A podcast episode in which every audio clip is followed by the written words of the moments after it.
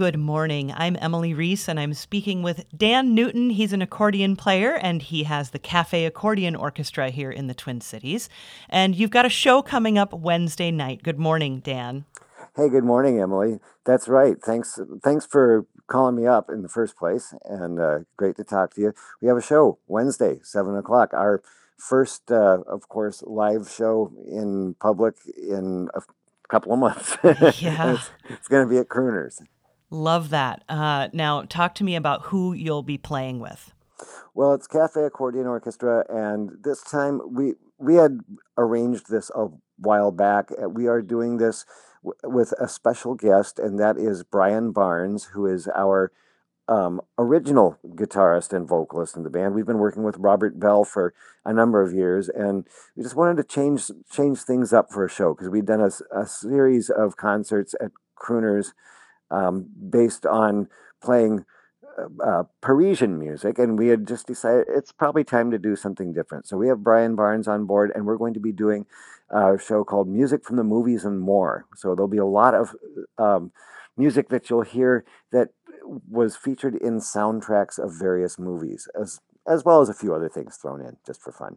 Nice. Now, Dan, do those uh, tunes from movies are, are do any of them feature accordion originally?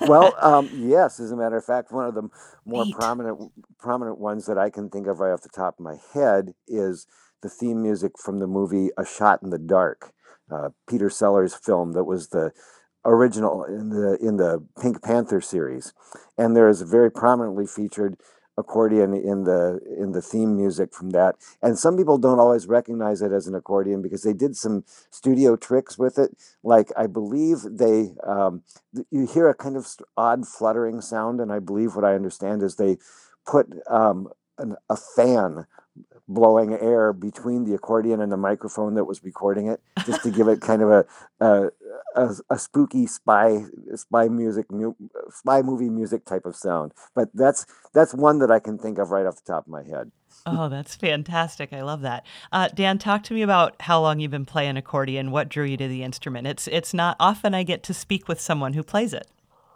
well um, I- can I can put you in touch with a whole bunch of accordion players who'd be happy to talk to you. we're we're all happy we're all happy to to tell our stories, but um, yeah, I, I got my first accordion in 1978. I I was still living in my hometown of Lincoln, Nebraska, and was playing piano in a band that uh, got booked into bars suddenly that didn't have pianos on the stage. Most most of the clubs that I'd always played in around town had a. It was just seemed like it was standard that there was an old upright piano um, in the bar, and I always played that. And suddenly uh, we had these gigs in bars that didn't have pianos, and I was standing there wondering what I was going to do. And a friend of mine said, "Hey, I've got this box in the attic. It's got something in it that's got piano shaped keys on it. Maybe you could try playing that."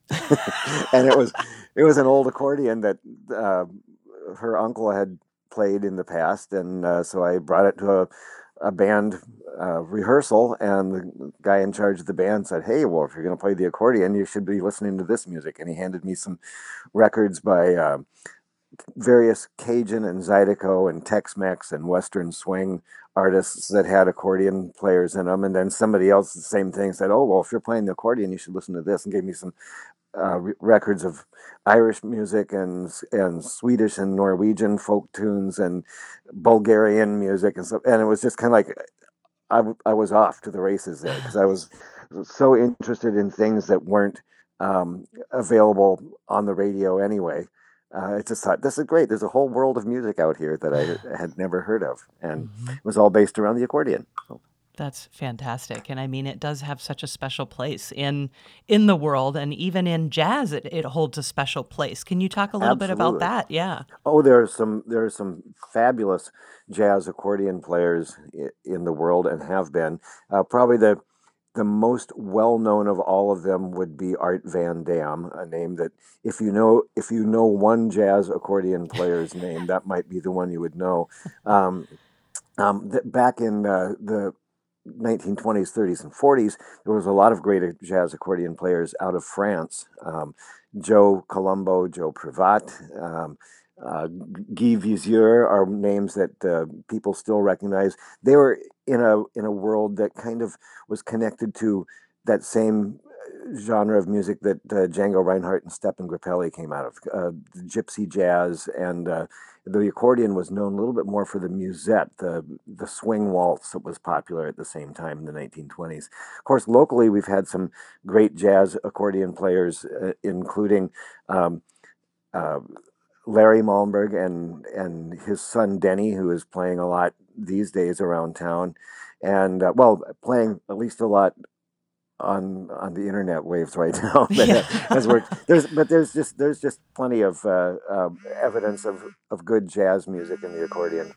Yeah, there really is. And I'd, I'd love to remind people I'm speaking with Dan Newton. He's an accordion player with the Cafe Accordion Orchestra. And your show is at Crooners Wednesday night. Now, uh, Crooners is starting a series of drive in concerts. Can you talk a little bit about that, how that's going to work? Yeah, well, um, I they haven't done the first one yet. It's a great idea. It's based on the idea of the way it used to work when you would go to drive-in movies. Uh, the first one is actually tonight, Monday night, and I believe they've. What you can do is you go online, you buy your ticket to the to the show, and uh, however many tickets you buy, that's how many people are in your car. You come in uh, they open the parking lot, I believe, at six o'clock. I think it is. You might want to check their website to be sure on that.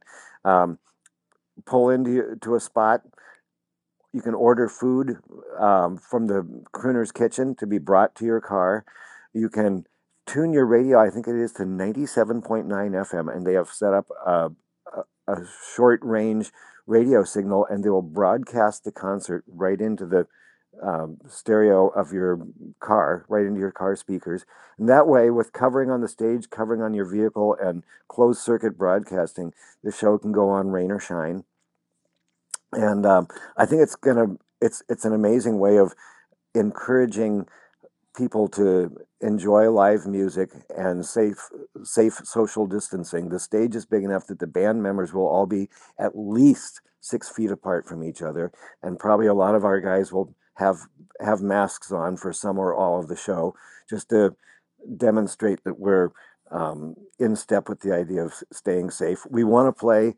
We miss playing. We haven't had a, hardly even any chances to rehearse. We've been shedding on this material on our own, but we want to. But we want to stay safe as much as we want to keep playing, and we encourage everybody else to do the same thing. And um, of course, it's one of our one of the shows that's being simulcast on your station on KBEM. So people who are ultra concerned about um, them being compromised, or people who don't have a car, um, can can listen to the show as it happens live. Yep, live 7 o'clock on Wednesday night. Dan Newton, Cafe Accordion Orchestra. He'll be performing at Crooners, at Crooners Drive In Series. And as he said, you can either get a ticket and go to Crooners, listen in your car, or you can listen right here on Jazz 88 Wednesday night, 7 o'clock. Dan, thank you so much for chatting with me today. It was a pleasure. Well, Emily, thank you for, for thinking of me and including me in your, your uh, morning show today. And we'll look forward to. Um, kind of seeing people on Wednesday night a little bit more than you do when you when you do a live stream on on Facebook, I guess. But uh, uh, just can't wait. Looking forward to it. Thanks. Glad to have you. Thanks much, Dan.